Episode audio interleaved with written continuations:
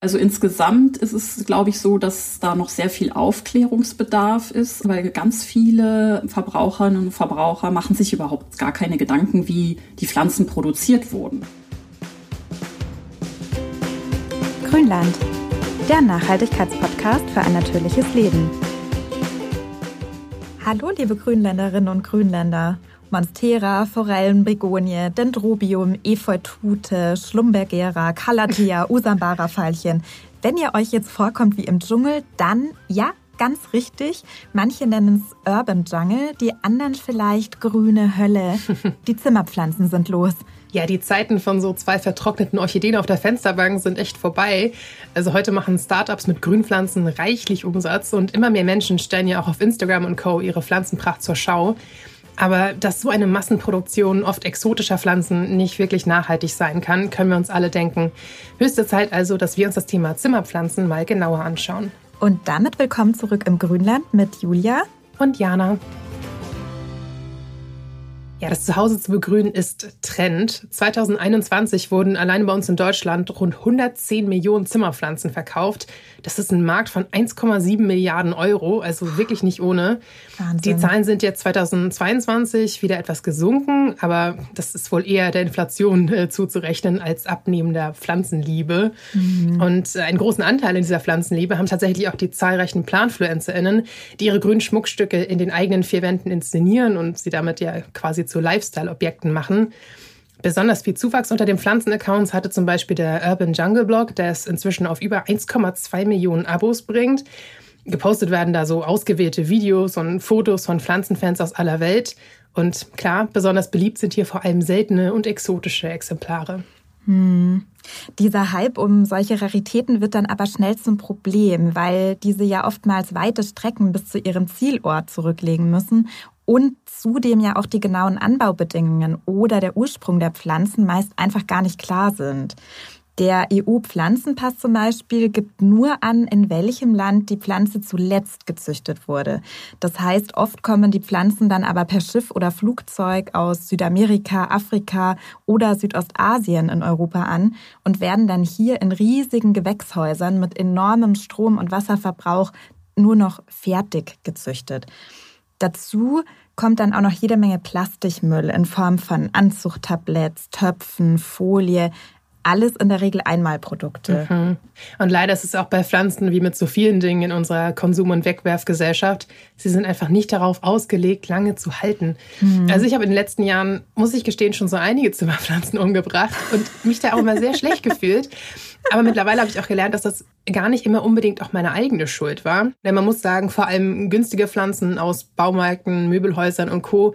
überleben oft nicht lange, weil sie erstmal mit Hilfe von viel Chemie sehr schnell hochgezogen werden und dann auch oft einfach zu mhm. lange in diesem Kunstlicht äh, des Geschäfts nur stehen, wo sie ne, keine Photosynthese betreiben können, an ihre Nährstoffreserven rangehen müssen.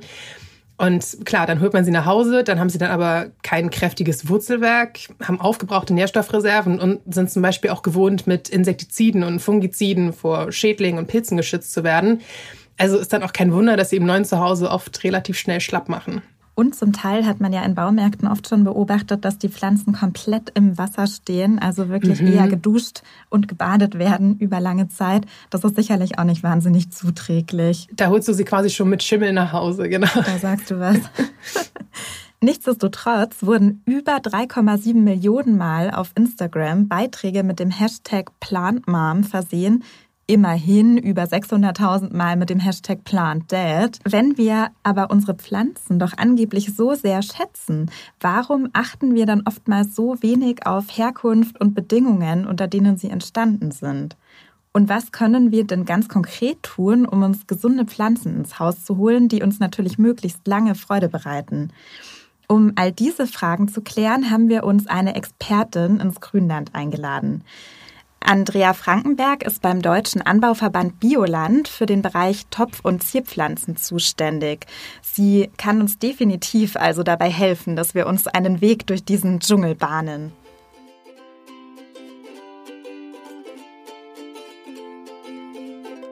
Ja, liebe Andrea, erstmal herzlich willkommen bei uns im Grünland. Schön, dass du da bist. Ja, danke für die Einladung. Genau, wir wollen ja heute ein bisschen über das Thema Zimmerpflanzen sprechen. Du beschäftigst dich ja viel damit und äh, so schön sie auch sind, die sind ja leider doch äh, nicht unbedingt umweltfreundlich im Anbau und Transport zum größten Teil. Was sind denn da so die größten Probleme und was sind bessere Alternativen, um die du dich ja auch in erster Linie bemühst? Ja, ich bin ja bei Bioland die Zierpflanzenexpertin mittlerweile und ich beschäftige mich eher mit dem Anbau von Biozimmerpflanzen oder allen Zimmerpflanzen im Biobereich oder auch den Pflanzen, die in, in Töpfen äh, produziert werden, wie zum Beispiel Topfkräuter. Und im Biobereich hat man natürlich die Vorteile, dass wir Betriebe haben bei Bioland, die dann auch ähm, zertifiziert sind und man auch wirklich sicher sein kann, gut, im Betrieb wurden jetzt keine chemisch-synthetischen mhm. Pflanzenschutzmittel eingesetzt, keine chemisch-synthetischen Dünger, ähm, man hat organisch gedüngt, man hat ähm, geschaut, dass man den Pflanzen eher was Gutes tut, als dass man schaut, wo ist eine kranke Pflanze, sondern erstmal guckt, dass die Pflanzen erst gar nicht krank werden, indem Pflanzenstärkungsmittel eingesetzt werden. Da sind natürlich viele Faktoren, die dann auch einfach wichtig sind. Ist die Pflanze gesund? Wie ist mhm. sie gewachsen? Wie wächst sie dann auch mhm. bei, bei den Verbraucherinnen und Verbrauchern weiter? Und ähm, das ist einfach ein sehr spannender Bereich, wo ich auch mittlerweile merke, dass äh, Betriebe, die konventionell anbauen, auch einfach positive ähm, Anbaumethoden des Bioanbaus auch ähm, durchaus übernehmen. Und das freut uns natürlich sehr, dass wir da jetzt nicht mehr so belächelt werden, sondern dass man einfach nochmal guckt, wie man den Anbau gestaltet und dass man wieder mehr gärtnert. Also das, ist, das kriegen wir immer wieder bei Betrieben mit, die in die Umstellung gegangen sind, die den Schritt gegangen sind, sich auch biozertifizieren zu lassen und die sagen alle, nein, wir wollen nicht mehr zurück. Wir gucken wieder genau, wie es den Pflanzen geht. Wir möchten den Bioanbau nicht mehr verlassen und sind davon sehr überzeugt, dass wir da den richtigen Anbau haben und es auch einfach wieder mehr Spaß macht, weil man wieder mehr gärtnert. Mhm. Das ist ja ein positiver Nebeneffekt. Sehr schön. Ja, genau, genau. Ja, und ich meine, was jetzt zum Beispiel auch dazu kommt, es ist ja auch gesünder tatsächlich, ne, für die Menschen, die in der Gärtnerei zum Beispiel arbeiten. Also ist ja ein Unterschied, ob ich sage, ich arbeite mit organischem Dünger oder ich sprühe jeden Tag äh, Chemie durch die Gegend. Also ich meine, was bei uns am Ende ankommt, wenn ich jetzt so eine Pflanze kaufe, ist ja gering, aber wenn man das den ganzen Tag um sich hat, ist natürlich nochmal eine ganz andere Sache. Ja, und das, das Positive ist, dass die meisten Biobetriebe dann auch nicht so die Probleme haben, an gute Mitarbeiterinnen und Mitarbeiter zu kommen, weil viele junge Leute sind auch an dem Bereich interessiert und mhm. so hat man natürlich auch fitte Leute für den Betrieb, die Lust haben, das auch zu machen. Ist das generell zu beobachten in dem Segment, dass sich insbesondere vielleicht auch jüngere Menschen im Hinblick auf Anbau sozusagen eher in Richtung Bio engagieren? Oder hast du das Gefühl, dass das wirklich eigentlich Gärtnerinnen aller Altersstufen und auch so ein bisschen alle Erfahrungsstufen vielleicht sogar sind, die sich dann näher auch mit Biozertifizierung beschäftigen? Hm, also von den Betrieben her ist das wirklich ganz bunt gemischt, ganz unterschiedlich, auch vom Alter her. Und es sind aber auch viele junge Gärtnerinnen und Gärtner. Und ich sag mal so, wenn ein Betrieb eine Umstellung auf Bio macht, dann ist es immer ganz schwierig, dass alle, die im Betrieb arbeiten, da auch mitgenommen werden, weil viele auch einfach nicht davon überzeugt sind und sagen, ja, das haben wir ja schon ewig so gemacht, warum wollen wir denn was ändern? Und da ist es wirklich ganz wichtig, alle irgendwie auf dem Weg mitzunehmen und das auch nicht, vielleicht nicht zu schnell zu machen, sondern sich so ein bisschen da ranzutasten mhm. und das Beste ist natürlich, wenn dann äh, die Gärtnerinnen und Gärtner mhm. sehen, oh, dass, dass sie Erfolg haben und das, was richtig gut klappt und ähm, vielleicht auch mal es vergleichen, mal ähm, meinetwegen die Pflanzenstärkungsmittel weglassen und sehen, oh, die Pflanzen sind ja jetzt wirklich äh, krank geworden, wenn ich denen vorher nichts Gutes tue. Und ich glaube, das ist ganz wichtig, alle auf dem Weg mitzunehmen. Und dann aber neue Arbeitskräfte zu finden, da ist es dann schon so, dass dann mehr jüngere Leute auf die Betriebe kommen. Also von der Tendenz würde ich sagen, dass da das Interesse doch mittlerweile wirklich groß ist und ne, Bio ist ja auch nicht mehr in der Ecke. Es kaufen viele Bio ein, viele beschäftigen sich ja auch äh, mit einer Nachhaltigkeit. Wie kann ich, ne, wie kann ich auch als Verbraucherin oder als Verbraucher ja. nachhaltig handeln? Trotzdem beobachtet man natürlich das verlässliche Siegel gerade jetzt für nachhaltige Zimmerpflanzen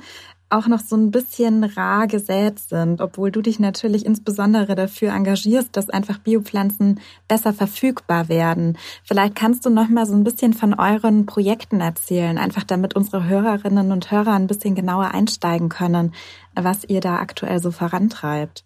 Ja, gerne. Ich bin ja bei Bioland im, im Forschungs- und Entwicklungsbereich mittlerweile und da hatten wir jetzt über fast neun Jahre lang ein Biozierpflanzenprojekt, wo auch im Rahmen dieses Projektes einige Betriebe auch auf Bio umgestellt haben. Das war jetzt nicht jetzt speziell Zimmerpflanzen, sondern einige Betriebe. Eine Einzimmerpflanzenbetrieb war da auch mit dabei. Und das äh, Schöne ist, dass wir durch solche Projekte, die dann vom Bundesministerium finanziert wurden, da gibt es so ein Bundesprogramm ökologischer Landbau, wo man extra guckt, so dass, dass solche Bereiche auch einfach gefördert werden. Und da ist es natürlich schön, weil der Biozierpflanzenbau ist im Ökobereich natürlich noch so eine gewisse Nische und Zimmerpflanzenbetriebe sind jetzt so richtige Pioniere. Ne? Also mhm. jeder Betrieb muss sich da wirklich sich reinfinden, weil man auch nicht so viele Kolleginnen und Kollegen hat.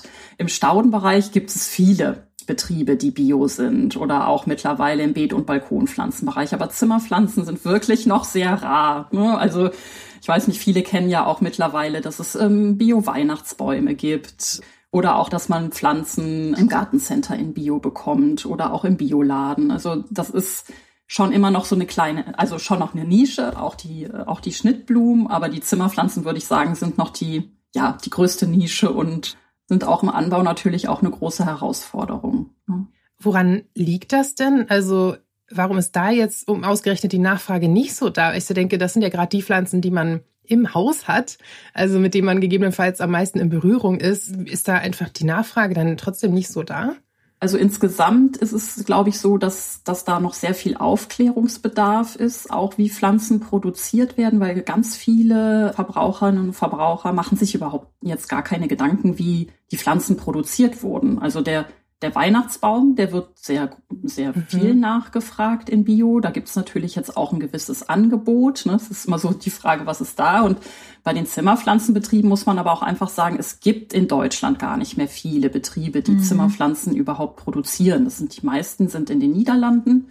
Und viele Betriebe haben sich auch auf eine Mischung spezialisiert. Also wir haben einen Biolandbetrieb, der zum Beispiel auch ganz viel essbare Pflanzen hat, auch die man sehr gut als Zimmerpflanzen nutzen kann, wie Aloe Vera oder auch Kaffirlimette, so ganz spezielle Sachen, die man auch in der Küche verwenden kann, aber auch prima als Zierpflanze nehmen könnte. Und da gucken, glaube ich, mehr auch Betriebe, dass sie noch essbare Sachen dabei haben, die man auch im Zimmer halten kann, aber nicht so die klassischen Zierpflanzen. Und da haben wir eigentlich auch nur einen Biobetrieb, der wirklich sich darauf spezialisiert hat, auf die klassischen ähm, Zimmerpflanzen. Der hat auch noch ein paar andere Pflanzen dabei, auch noch ein bisschen Beet und Balkon und auch noch Pflanzen für ähm, Tiere wie Katzengras und sowas. Ähm, und daher, die müssen, die Betriebe müssen sich irgendwie so ein bisschen vielfältiger aufstellen. Das ist ja ne, so diese Spezialbetriebe mit Zimmerpflanzen und dann vielleicht nur zwei, drei Sorten. Ähm, das haben wir eigentlich in Deutschland gar nicht mehr, soweit ich das weiß und überblicke. Aber das wäre ja eigentlich dann auch ein Ziel, oder? Dass man diese Branche mit wirklich der Aufzucht und so weiter auch wieder ins Land zurückholt, damit auch die Transportwege kürzer werden und so weiter. Ja, gut, Niederlande ist jetzt auch nicht so weit. Ne? Mhm. Das äh, würde jetzt ja auch noch gehen. Am Niederrhein wäre das ja auch näher, als wenn eine Pflanze jetzt aus München käme. Ne? Also das ist ja, ne? ich meine, die haben sich halt da auch ich weiß nicht, es hat sich halt so ergeben, ne, dass sich in den Niederlanden halt da auch einfach mehr Betriebe angesiedelt haben. Ich glaube, die Niederländer selber sind halt auch, was Zimmerpflanzen angeht, vielleicht sogar auch noch mal ein bisschen affiner. Ich könnte mir vorstellen, dass Niederländer noch mehr Zimmerpflanzen haben als wir, wenn man das statistisch auswerten würde. Kann, kann ich nicht persönlich beurteilen, aber wäre mal interessant, ja. Ja, ja, ja. Gut, aber nochmal zurück äh, zu den Biopflanzen. Wie ist das denn? Wo, wo kann man sich denn verlässlich informieren und was kann man auch konkret beim Pflanzenkauf beachten? Also ich weiß, ihr habt ja auch eine Website zum Beispiel aufgebaut. Kannst du mir ein bisschen erzählen, die einfach ja uns als VerbraucherInnen dann auch mal zeigt, wo wir hingehen können, um solche Pflanzen dann auch äh, zu kaufen? Ja, das ist so im, im Anschluss an die Projekte, ähm, an dieses Biozierpflanzenprojekt, hatten wir die Chancen, einen Verein aufzubauen mit den, mit den Projektbetrieben zusammen, um das Netzwerk auch einfach weiter leben zu lassen. Und da konnten wir dann die Projekt-Homepage mhm. weiter betreiben und haben die jetzt auch ganz neu aufgebaut. Der Verbraucherbereich ist jetzt auch soweit fertig und es gibt eine, eine Karte auch ähm, auf dieser Homepage, die heißt www.bio zierpflanzen.de und der Verein heißt Föger, Fördergemeinschaft für ökologische Zier- und Gartenpflanzen e.V. Und da sind halt die Biobetriebe zusammengeschlossen, ähm, die auch jetzt hauptsächlich Zimmerpflanzen oder Topfkräuter auch produzieren. Aber wir haben auch im Netzwerk halt Betriebe, die auf dem Weg sind. Und das ist uns einfach ganz wichtig, sich da zu vernetzen, weil wir wollen das Ganze ja weitergeben mhm. und es nicht im Kämmerlein behalten, das, was wir rausfinden. Und das ist eigentlich auch das Schöne, dass die Betriebe viel aufgeschlossener sind und sich auch mehr austauschen. Das sagen ganz viele ähm, Betriebe, die auch in so eine Runde kommen Mensch, ähm, hier wird ja ganz offen geredet und nicht irgendwie äh, Betriebsgeheimnisse mhm. zurückgehalten. Und das ist wirklich so, dass es den Bereich dadurch auch weiterbringt. Und so haben wir jetzt die Chance, auch über diesen Verein und diese Homepage auch Verbraucherinnen und Verbraucher zu informieren. So, wie werden denn die Pflanzen produziert? Worauf ähm, kann man achten? Und dass dann auch Biobetriebe die Möglichkeit haben, ähm, hier ihre Verkaufsstellen, wenn sie Föger-Mitglied sind, auch einzutragen. Also die Karte ist noch nicht so richtig gut gefüllt. Wir müssen noch Werbung machen, aber das hat sich jetzt auch erst ergeben, dass wir halt erstmal die Homepage aufbauen wollen und dann, dann quasi da weiterschauen, dass noch mehr Betriebe da in das Netzwerk kommen. Und es gibt mittlerweile einige Betriebe, zum Beispiel ein Gartencenter, was auch Föger-Mitglied ist, wo an mehreren Standorten in Deutschland zum Beispiel die, ähm, die Zimmerpflanzen von unserem äh, Biolandbetrieb ähm, von Stefan und Achim verkauft werden. Und es gibt auch einen Naturkost-Großhändler, Weiling, die auch in ihren Filialen oder die, die von ihnen die Lebensmittel auch beziehen, auch Schnittblumen ähm, beziehen können und auch die Pflanzen von Achim und Stefan. Und genauso der Blumengroßhandel. Und ich denke mir, da ist es auch einfach ganz wichtig, da kann auch äh, jeder, der Interesse hat, einfach in den Blumenladen gehen und sagen, so, es gibt, es gibt ja Biozimmerpflanzen oder es gibt ja auch Bioschnittblumen. Können Sie die nicht mal mitbringen oder können Sie nicht mal nachfragen beim Großhandel? Und ich meine, es ist immer auch wichtig, dass die Verbraucher zeigen, so wir interessieren uns dafür und ähm, wir fragen das nach und haben da Interesse dran. Und das ist, denke ich mir, ganz wichtig auch im Bioladen kann man nachfragen, ne? weil die haben halt die Chance, dann auch eine Palette Zimmerpflanzen mhm. jetzt auch mal mitzubestellen und direkt mhm. quasi weiterzugeben. Ja, auf jeden Fall, das sagen wir auch öfter. Also, dass man einfach mal im Laden wirklich nachfragen ja. soll. Äh, selbst vielleicht denkt man dem man, ja, bringt ja eh nichts, aber ich meine, ne, wenn das jetzt fünf oder zehn Leute vielleicht mal in der Woche nachfragen, dann wird es bestimmt äh, auch mal irgendwie Wellen schlagen sein. Ja, vielleicht sollte man das doch mal aufnehmen. Ja. Also ich denke auch, das lohnt sich immer. In jedem Fall. Beziehungsweise auch einfach mal zu fragen, warum habt ihr es nicht? Also ich hatte den Fall zum Beispiel vor einer Weile mit so einer frischen Hafermilch, die ich super gerne trinke. Und habe ich meinem Bioladen nachgefragt und die so, ja, da haben wir einfach noch nicht die Abnahme und dann hält die sich nicht so lange und so weiter. Gut, dann hat man einmal die Erklärung und man hat es angesprochen, ist auch okay. Aber einfach zu zeigen, das Interesse ist da, ist halt wichtig. Ja, da habe ich noch so ein, so ein nettes Beispiel von der Johanna Weiß. Die hatte jetzt in einem Pop-up-Store, wo normalerweise Eis verkauft wird, hat sie nachhaltige Zimmerpflanzen verkauft in mhm. Dortmund. Und sie ist gar nicht aus dem Bereich und hat sich da aber sehr mit beschäftigt und hatte auch Pflanzen dann von unserem Biolandbetrieb mit in ihrem Laden. Und das kam auch sehr gut an, weil sie da auch die Chance hat, dann mit den Verbraucherinnen und Verbrauchern ins Gespräch zu kommen und einfach mal auch zu informieren. Ne? Sie, sie sagte auch so nett, dass es für sie, sie auch einfach so wichtig, dass man dieses Thema auch einfach thematisiert und auch ähm, alle darüber informiert. Und da, ja, das, das finden ja alle auch spannend, wenn mhm. sie das dann erstmal wissen, ne? weil da ist ja das Wissen einfach gar nicht vorhanden. Und manchmal habe ich das Gefühl, wenn man eine Pflanze kauft für den Garten oder auch für, für, für drinnen, ähm, da hat man ja, eigentlich will man sich ja was Gutes tun und will ja gar nicht an Chemie denken. Ne?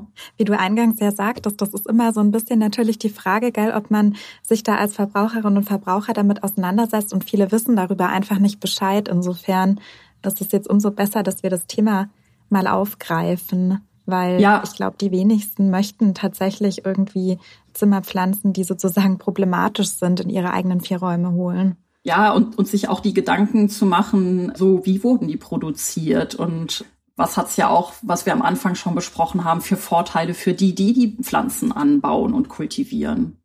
Und ich meine, die, ich sag mal, die Qualität von den Pflanzen, dadurch, dass sie organisch gedüngt werden, ist auch in der Regel einfach viel, viel besser, mhm. weil sie einfach nicht ähm, mhm. so schnell wachsen und dadurch auch einfach ja sehr gesund wachsen können, viel Feinwurzeln haben und die Pflanzen sich halt das an Dünger nehmen können, was sie brauchen. Und bei einem mineralischen Dünger, bei einem synthetischen Dünger, die ja auch ja mit sehr viel Energieaufwand überhaupt ähm, hergestellt werden, ist es ja so, dass die Pflanze eigentlich immer was nehmen muss, auch wenn sie das gerade in, in ihrer Wachstumsphase mhm. gar nicht braucht mhm. oder gar nicht genug Licht hat, um eigentlich die Nährstoffe aufzunehmen. Und das stresst die Pflanze ja. Und dann werden die Pflanzen auch sag ich mal, nicht so dick im Blatt. Ja, und sind dann dadurch natürlich auch noch mal ein bisschen anfälliger, weil eine Laus kommt besser in ein dünnes Blatt als in ein, eine gut versorgte Pflanze, die sich ihre ja, Nährstoffe selber suchen ja. kann. Ne? Ja. Und ähm, das nimmt, was sie gerade braucht. Also das ist, denke ich mir, auch noch mal so ein guter Faktor, wo man sagt, ja, so die Pflanzen sind auch bestimmt in dem Sinne von der Qualität her so, dass sie bei den Verbraucherinnen und Verbrauchern wirklich auch sehr mit sehr guter Qualität weiter wachsen auch wenn konventionelle Gärtner da auf jeden Fall sehr gute Qualitäten produzieren können, ist es aber so, dass die Pflanzen im organisch gedüngt einfach ganz anders produziert werden. Mhm. Und ähm, da auch dann mit Krankheiten wirklich besser, besser fertig werden. Ist ja wie mit so vielen Dingen, dass man lieber einmal ein bisschen mehr investiert. Ich meine, meistens sind die Biopflanzen dann ja doch nochmal ein Stück teurer, aber dafür dann viel länger Freude daran hat. Ja, ja auf jeden Fall.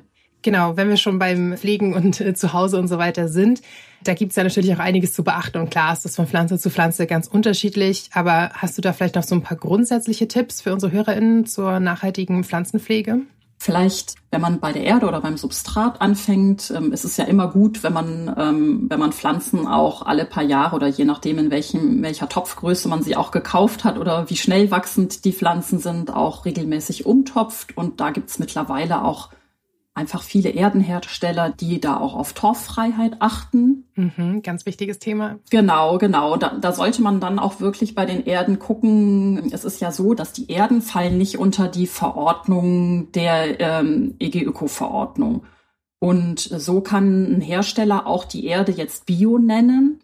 Und es müssen aber auch bestimmte Kriterien natürlich eingehalten werden. Aber es ist so, dass, dass da jetzt auch Torf noch drin sein kann. Ne? Also eine Bioerde, die so deklariert ist, ist nicht automatisch torffrei. Und ähm, auch die Gärtnerinnen und Gärtner ähm, im Biobereich dürfen auch noch Torf einsetzen, aber bei Bioland jetzt zum Beispiel nur noch maximal 50 Prozent und im normalen, sag ich mal, Anbau nach den EU-Richtlinien könnte ein Betrieb theoretisch 100 Prozent Torf einsetzen, macht aber keiner, weil alle auch irgendwo noch einen Kompost da drin haben möchten, weil es dann auch einfach besser wächst etc. Und äh, okay. äh, bei den Erden, die man jetzt im Gartencenter ähm, zum Beispiel bekommt, ähm, da würde ich auch immer, wenn man, wenn man da auf eine Bioerde achtet, auch immer noch gucken, ist denn da Torf drin oder nicht, weil das braucht's eigentlich nicht ist leider nach wie vor in den meisten drin. Also ich, ich hab, war wirklich schon teilweise in, in Baumärkten, wo ich gar mhm. keine torffreie Erde gefunden habe, wo ich dann nochmal woanders hingefahren bin, wo ich sagte, das kann doch nicht angehen. Also da gibt es zehn verschiedene Sorten. Spezielle Zimmerpflanzenerde ist noch mal schwieriger und ich denke mir, auch da können wir viel machen, indem wir das auch einfach nachfragen, dass sich da noch was bewegt, dass auch speziellere Erden einfach auch organisch aufgedüngt mhm. sind, dass sie entsprechend weniger Torf haben oder halt gar kein Torf. Und da kann man doch auch einfach noch mal ein bisschen, bisschen mehr drauf achten, indem man auf die Verpackungen schaut. Also umtopfen und an, an sich ist es ja eh meistens so, dass man, wenn man die Pflanze aus dem Laden holt, ihr erstmal einen größeren Topf geben sollte, oder? Weil sie dann eher an einem Punkt ist, wo das meistens nicht mehr ausreicht. Ja, zu Anfang reicht das auf jeden Fall noch, wenn es nicht gerade irgendwie so eine ganz kleine Mini-Pflanze ist. Aber dann sollte man irgendwann natürlich auf jeden Fall umtopfen. Und vom Düngen her ist es ja auch so, dass man dann besser im Frühjahr, Sommer äh, düngt und im, im Winter die ähm, Pflanzen, wenn auch ein bisschen weniger Licht da ist, einfach ein bisschen mehr in Ruhe lässt. Ist ja auch einfach nicht so die Wachstumszeit, sondern dass man in der Wachstumszeit düngt. Und mittlerweile gibt es auch wirklich im teilweise auch Gartencenter oder Drogeriemarkt oder auch im Bioladen organische Dünger, auch so Düngestäbchen. Also da gibt es aus Klee zum Beispiel, auch aus äh, biozertifiziertem äh, Klee, also aus Bioanbau, so gepresste Stäbchen. Mhm die man dann auch wie die herkömmlichen, die man in allen komischen bunten Farben ja bekommen kann, die auch schon irgendwie so ein bisschen chemisch chemisch sind, gibt's wirklich da mittlerweile organische Düngestäbchen. Und das habe ich auch jetzt bei meinen Zimmerpflanzen immer wieder mal ausprobiert. Das geht eigentlich ganz gut. Da kann, muss man meistens ein paar mehr reinstecken. Man kann aber auch organisch flüssig nachdüngen. Das gibt's auch meistens im Bioladen oder auch mittlerweile im, im Gartencenter. Also da gibt's ja doch eine große Auswahl mittlerweile an organischen Düngern. Mhm. Genau. Was man vielleicht noch beachten könnte, ist, dass man halt schaut, dass man der Pflanze den Standort gibt, den sie am liebsten hat. Und da gibt's ja einfach auch oft viele Informationen schon auf dem Etikett oder dass man sich dann nochmal im Internet informiert, so was braucht denn meine Pflanze? Weil viele wollen ja auch gar nicht so viel Licht.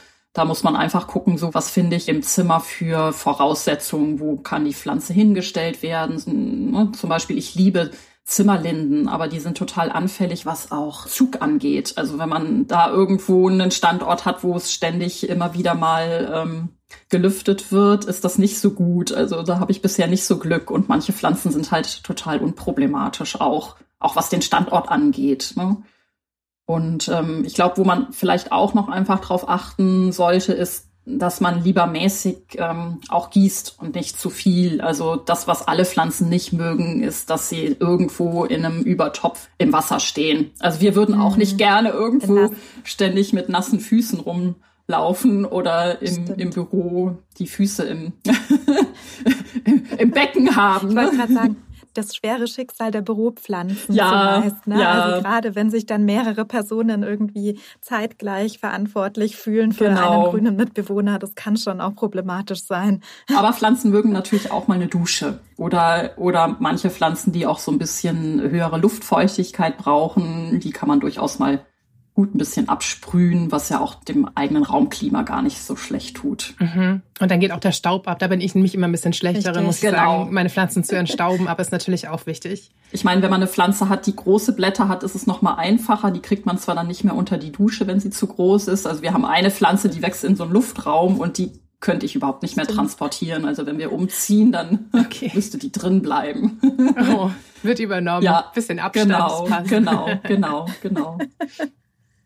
Ja, das Wie ist cool. ja vielleicht auch schön, ne? dass man von Zimmerpflanzen so unglaublich gut auch Ableger machen kann und selber vermehren kann. Mhm. Und das ja auch wirklich mit gutem Erfolg. Ne? Und äh, so ja auch vielleicht einfach Pflanzen auch nochmal weiter verschenkt oder oder auch guckt, dass man sie wirklich so pflegt, dass sie lange bei einem sind und man nicht ja. immer ständig neue Pflanzen Richtig. braucht. Ne? Ja. Sehr gut. Also ich glaube, da war viel Interessantes dabei. Eure Website verlinken wir auf jeden Fall, dass sich da unsere HörerInnen nochmal selbst informieren können, auf die Karte gucken können. Ja. Am besten, wie du sagst, behält man das ja auch ein bisschen im Auge, weil die sich stetig erweitert, ne? Dass man mal guckt, ist bei mir in der Nähe was. Ja, und selbst wenn nichts in der Nähe ist, also einige Betriebe bieten ihre Pflanzen auch im Internet an.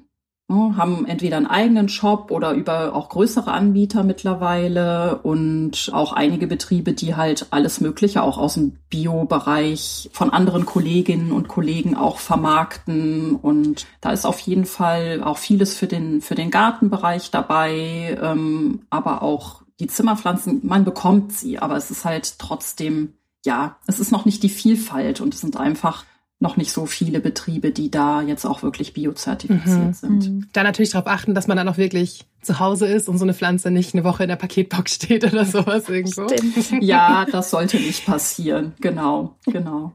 Nee, gut, dann äh, vielen Dank dir. Ja, lieben Dank, Andrea, für dieses Interview. Es hat Spaß gemacht. Und weiterhin viel Erfolg mit euren Projekten. Ja, vielen Dank. Alles Gute auch. Danke. Ihr interessiert euch für einen naturverbundenen Lebensstil?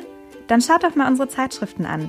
In der Landidee, Landapotheke, Landidee Altes Wissen und vielen anderen Heften zeigen wir euch jede Menge einfache Tipps und Anregungen zum Selbermachen, mit denen ihr euren Alltag Stück für Stück umweltfreundlicher gestalten könnt und euch selbst jede Menge Gutes tut. Ob Heilmittel aus der Natur, clevere Haushaltstricks oder nachhaltiges Essen. Es sind die kleinen Veränderungen, die Großes bewirken. Alle Hefte findet ihr unter landidee.info. Ja, da war jetzt hoffentlich der ein oder andere Tipp für euch dabei, der dann beim nächsten Pflanzenkauf ein bisschen weiterhilft. Wir empfehlen euch zu dem Thema übrigens auch noch die Doku Wie Zimmerpflanzen nachhaltig werden von Arte. Die verlinken wir euch in den Show Notes. Das fand ich auch ganz interessant. Da ging es relativ viel um Orchideen. Mhm. Das ist ja nach wie vor eine der beliebtesten Zimmerpflanzen. Konnte ich nie so nachvollziehen. Ehrlich gesagt, ich mag Orchideen nicht so gerne. ähm, aber da habe ich mir zum Beispiel auch nie Gedanken drum gemacht. Da ging es in der Doku auch darum, dass die oft einfach illegal irgendwo aus dem Regenwald äh, ja. äh, rausgeholt werden und so weiter. Da sind wir wieder bei den Raritäten, ne? genau, also wirklich äh, völlig wilder Westen und das ist natürlich total schädlich für die Flora, Fauna da vor Ort. Auch das Thema Plastiktöpfe wird dann nochmal aufgegriffen. Da gibt es zum Beispiel dann so einen Betrieb, der vorgestellt wird, der Töpfe aus Handfasern herstellt, die sich dann so nach und nach im Boden abbauen und so. Also echt äh, ganz interessant. Klar, ist es aber auch so, wie Andrea ja auch sagte, ne, es ist auch immer gar nicht nötig, Pflanzen neu zu kaufen. Mhm. Die könnt ihr auch oft wirklich ohne große Kenntnisse nachziehen und vermehren. Ich habe das auch schon gemacht, so mit Sukkulenten oder sowas. Da kam dann einfach so ein Ableger raus und ich so, ja cool, dann hole ich den jetzt raus und pflanze den wieder neu ein. Also es ist echt kein Hexenwerk. Und äh, klar, man kann Pflanzen auch super gut tauschen. Mhm. Egal ob es mit dem besten Freund oder eurer Mama oder was auch immer. Oder ihr schaut mal in so Nachbarschaftsnetzwerken oder Facebook-Gruppen und Co. nach ob da jemand Ableger verschenkt oder verkauft. Da habe ich zum Beispiel auch von einer Weile so einen Efeututen-Ableger drüber bekommen für 5 Euro oder so, glaube ich, der jetzt mein Bad verschönert. A, ist es meistens günstiger, muss man mal sagen. Man lernt vielleicht sogar nette Leute aus der Nachbarschaft kennen und es ist auch einfach deutlich nachhaltiger. Oder ihr macht direkt mal so eine Pflanzentauschparty mit euren Freundinnen, bei der alle irgendwie mindestens einen Ableger oder gleich eine ganze Pflanze mitbringen, die irgendwie keinen Platz mehr hat, die man nicht mehr mag. Ja. Also da kann man sich einige schöne Sachen überlegen. Definitiv, ja. Oder weil du eben gerade Nachbarschaft sagtest, na, ne, man kann da auch tatsächlich Glück haben, äh, wie ich zuletzt mit meinen Nachbarn, die einfach zwei wunderschöne, wirklich kräftige Orchideen, die einfach nur nicht mehr geblüht haben, mhm. bei uns neben den Müllcontainer gestellt haben. Die haben wir dann natürlich irgendwie adoptiert, weil wir ja wirklich viel zu schade zum Wegschmeißen und freuen uns seither eigentlich immer mal wieder an diesen wirklich üppigen, großen, weißen Blüten. Und die eine davon hat sogar mittlerweile eben selbst einen Ableger bekommen, der jetzt umgetopft werden konnte und so jetzt einfach munter weitertreibt. Also so kann es auch gehen. Also quasi drei Pflanzen zum Preis von, von null. Nicht mal zwei. von null, genau. Ja, sehr cool. Hatte ich tatsächlich auch, vorletztes Jahr war das, stand bei mir in der Straße so eine Palme am Straßenrand, in so, also in so einem sehr hässlichen Topf und da war dann ein Zettel dran zum Verschenken und ich so, okay, also den Topf will ich nicht. Aber er guckt dich so ein bisschen. Ich so, okay, sind da irgendwie Läuse dran oder irgendwas, ne, warum die jetzt offensichtlich irgendwie schlecht war? Und die war völlig in Ordnung und dann habe ich sie halt mit hochgenommen. Und seitdem, also das ist eine meiner gesündesten Pflanzen, würde ich behaupten. Ich kümmere mich null um die. Sie steht hinter meiner Wohnzimmertür. Das heißt, sie kriegt auch meistens gar nicht wirklich Licht oder so. Und äh, trotzdem, weiß nicht, hält sie sich äh, wacker und gibt sich ab und zu mit ein bisschen Wasser zufrieden. Also die ist, die ist super und auch ein kleines, ein, ein Straßenkind quasi, das ich da gerettet habe. ja, du, ein Freund von mir, der hat tatsächlich auch so einen relativ grünen Daumen und sehr viele Pflanzen in seinem Zuhause und hat mal den schönen Satz geprägt, ignorieren und sie florieren. Ne? Also manchmal ist dann wirklich weniger mehr. Das auf jeden Fall. Ich habe auch wirklich schon einige Pflanzen umgebracht, weil ich sie einfach zu viel mhm. gegossen habe. Ich habe einfach gut gemeint, dachte, oh Gott, die sehen ja trocken aus. Im Zweifelsfall immer lieber weniger ja. gießen, als man denkt. Also das ist auf jeden Fall was. Und ansonsten ne, Pflanzen sollten eigentlich wirklich keine Einmalartikel sein. Es sind Lebewesen und da muss man sich auch, ja, nicht zu viel, aber trotzdem schon ein bisschen drum kümmern, einfach ein bisschen Pflege, Zuwendung reinstecken. Was zum Beispiel Anja und ich mal gemacht haben in unserer Redaktion, als wir da noch zusammen gearbeitet haben, war allen Namen zu geben. Also wir hatten sehr viele Pflanzen in unserem Büro. Super ich glaube echt so zehn Stück oder so. Und da hatte ich mal so mein Etikettiergerät mit dem Büro. Da haben wir uns für alle Pflanzen äh, Namen überlegt und die dann alle so etikettiert. Und ähm, es war, war sehr süß. Und dann hat man irgendwie noch ein bisschen mehr Bindung auch dazu. Sagt man so, oh, jetzt muss ja? ich irgendwie, weiß ich nicht, ich könnt euch ausdenken, was ihr wollt. Jetzt muss ich Hans-Peter noch gießen oder Batman oder wie auch immer ihr die dann nennen wollt. Denkt euch irgendwas Lustiges aus und äh, ist auf jeden Fall cool. Klasse. Die haben die dann auch teilweise nach so alten weißt du, so irgendwelche so Kräuterkundlern oder sowas benannt. Das war ja, richtig lustig. Ja. Der eine hatte so ein richtig cool, ich komme da nicht mehr drauf, aber sowas wie Waldobert oder keine Ahnung. ja. Also so richtig bescheuert. ähm, also lasst euch, Großartig. genau, lasst da eure Kreativität freien Lauf. Sehr schön. Ja, und es gibt ja wirklich auch immer noch sehr viele Menschen, die mit ihren Pflanzen sprechen. Es soll zumindest keinen Schaden bringen, habe ich mir sagen Ganz lassen. ehrlich, zumindest für einen selbst, denke ich immer. Also genau. für, für dich selbst auch schön, sich mal einen Moment zu nehmen, sich bei den Pflanzen hinzustellen, zu sagen, hey, schön, dass ihr da seid, wachst gut weiter. Tut einem auch gut. Ob es da den Pflanzen gut tut, ist ja eigentlich auch egal.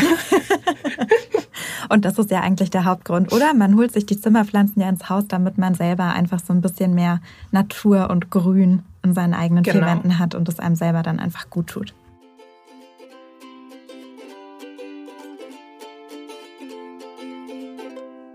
Ja, bei so einem schönen Abschluss bleiben wir doch gleich mal bei den schönen Themen und kommen zu unserem Grünfutter und den Good News für mhm. diese Folge. Julia, was hast du denn Schönes äh, an Grünfutter dabei? Ich habe tatsächlich eine Doku und äh, weil wir vorher schon gesagt haben, wir verlinken eine Arte-Doku, kommt hier sozusagen noch die zweite. Arte macht doch einfach gute Dokus, muss man sagen. Ja, oder? Und es gibt eine Serie, die mag ich tatsächlich sehr gerne, die Antwort auf fast alles. Ähm, mhm die eigentlich in relativ kurzer Zeit irgendwie Fragen behandelt, die einen umtreiben. Und da habe ich jetzt ganz konkret tatsächlich ein Thema ausgewählt, was aktuell relativ viele umtreibt. Das Wort Energiekrise ist ja in aller Munde. Mhm. Und ähm, diese Arte-Doku stellt die Frage, wo ist die perfekte Energie? Und im Grunde genommen geht es da so ein bisschen von Anfang bis heute, würde ich sagen. Also wirklich über verschiedenste Zeitepochen hin und ähm, nähert sich sozusagen an, gibt es überhaupt irgendwie eine Art perfekte Energie? Da wurden dann auch irgendwie Leute okay. befragt, wie sie die perfekte Energie sozusagen beschreiben würden und hatten so Kriterien dann angeführt wie, mhm. na ja, wir wollen irgendwie eine Energiequelle, die eigentlich genau so viel Energie liefert, wie man irgendwie braucht, die auch verfügbar ist, die sauber, klimaneutral ist das ist eigentlich tatsächlich, finde ich, so eine ganz spannende äh, Doku, dauert auch nur so eine knappe halbe Stunde, die aber ganz gut dieses Thema umreißt und einen die Zusammenhänge irgendwie so ein bisschen besser verstehen lässt und auch eben unterschiedliche Energieformen beleuchtet. Also genau, kann ich tatsächlich empfehlen, wenn man sich ein bisschen konkreter mal mit dem Thema befassen möchte. Ja, immer wieder interessant. Ich finde auch jetzt in den Tagen ist es ja oft, sind es so spezifische Probleme oder Aspekte, die da besprochen werden, aber es ist immer gut, mal so einen, so einen richtigen Richtig. Überblick zu bekommen. So, warum ist jetzt eigentlich, ne, was ja, ist jetzt besser, exakt. Kohle oder Gas oder keine Ahnung was, dass man da einfach nochmal ein bisschen besser einordnen kann. Ja, genau. Auch so diese Diskussion, ne? wie kam es irgendwie dazu, dass Atomenergie plötzlich das ungeliebte Kind wurde, mhm. ähm, man aber zwischenzeitlich sozusagen ja nie darauf verzichten konnte, irgendwie auch im Rahmen ähm, der Industrialisierung und so weiter auf verschiedene fossile Brennstoffe gesetzt hatte und so weiter, die unser modernes Leben ja eigentlich erst möglich gemacht haben. Mhm. Und ähm, da finde ich, liefert diese eigentlich relativ kurze Doku aber einen ganz guten Umriss und ähm, lässt auch Expertinnen zu Wort kommen zu diesem Thema. Sehr cool. Findet ihr auch dann in den Show Notes auf jeden Fall den Link dazu. Exakt. Genau, und ich habe noch eine gute Nachricht mitgebracht. Und zwar, dass die Ozonschicht äh, sich bis 2066 vollständig erholen könnte. Ist zwar immer noch ein bisschen hin, naja. aber trotzdem eine gute Nachricht, finde ich. Das haben tatsächlich die Weltwetterorganisation, das UN-Umweltprogramm UNEP und die Regierungsbehörden in den USA und der EU mitgeteilt wegen dieses ja, Ozonlochs, wie es ja lange genannt wurde, wo es ne, kein Loch ist, sondern nur eine Ausdünnung mhm. der Ozonschicht, gelangt ja zurzeit immer noch ungewöhnlich viel UV-Strahlung auf die Erdoberfläche, was ja klar negative Auswirkungen auf Mensch und Umwelt hat. Man geht wirklich davon aus, doch wenn es sich weiter schließt, dass es auch die Erderwärmung etwas abschwächen sollte. Was natürlich auch schon mal eine gute Nachricht wow. wäre an sich. Mhm. Ähm, und bis 2045 soll sich die Ozonschicht über der Arktis regeneriert haben rund 20 Jahre später dann auch über der Antarktis und für den Rest der Welt sogar schon ein bisschen früher, nämlich 2040. Das ist jetzt gerade so der Idealfall, wie es berechnet wurde. Aber auf jeden Fall in, in greifbarer Nähe mittlerweile. Und genau, erstmals nachgewiesen hatten Forscher die Schäden in der Ozonschicht ja schon in den 80ern. Also ich meine, wenn man überlegt, das ist auch schon wieder 40 Jahre her. Und ausgelöst, wissen wahrscheinlich die meisten, wurden diese Schäden ja damals von Fluor, Chlor, Kohlenwasserstoffen, die dann zum Glück FCKW abgekürzt wurden, weil das einfach ein furchtbares Wort ist. Ähm, und FCKW hat man ja früher häufig in Haarsprays, Klimaanlagen, Kühlschränken und so weiter verwendet. Mhm. Und das wurde dann alles mit dem Protokoll von Montreal zum Schutz der Ozonschicht äh, aus dem Jahr 1987 verboten. Und wie gesagt, äh, es hat auch Früchte getragen. Und ich finde, tatsächlich dieses Ozonschicht, FCKW-Beispiel immer ein gutes Beispiel dafür, dass wenn sich alle zusammentun, eigentlich in relativ kurzer Zeit relativ viel verändert werden kann. Also ich wünschte immer, es gäbe deutlich mehr dieser Beispiele, aber es ist ja zumindest ein gutes. Und man sagt, hey, es war gar kein Problem am Ende des Tages. Man hat andere Ersatzstoffe gefunden, die einfach nicht die Ozonschicht schädigen. Mhm. Und alle konnten sich darauf einigen und relativ schnell dieses Verbot aussprechen. Und dann hat es auch wirklich die Wirkung erzielt, die man sich erhofft hat. Ich finde, da kann man sich heute wirklich mal ein, ein großes Beispiel dran nehmen und in vielen Bereichen einfach mal durchgreifen und sagen, so, das ist jetzt Gesetz und gut ist. Und äh, ja. wir finden dafür schon Lösungen. Aber ja, ist leider nicht immer so. Aber trotzdem eine gute Nachricht für uns alle. Definitiv, ja. Da sind wir ja alle von betroffen. ja, so ist es. Dann sind wir damit am Ende der Folge. Vielen Dank für deine gute Nachricht, Jana. Da gehen wir doch mhm. beschwingt in diesen Tag. Wir hoffen, ihr habt einiges gelernt, einiges mitgenommen. Seht eure grünen Mitbewohner jetzt vielleicht ein bisschen mit anderen Augen oder achtet zumindest in Zukunft drauf, ähm, wie ihr sozusagen euren Urban Jungle im Zweifel aufstockt oder nicht. Und damit sagen wir Dankeschön fürs Zuhören und bis zum nächsten Mal. Bis dann. Tschüss. Ciao.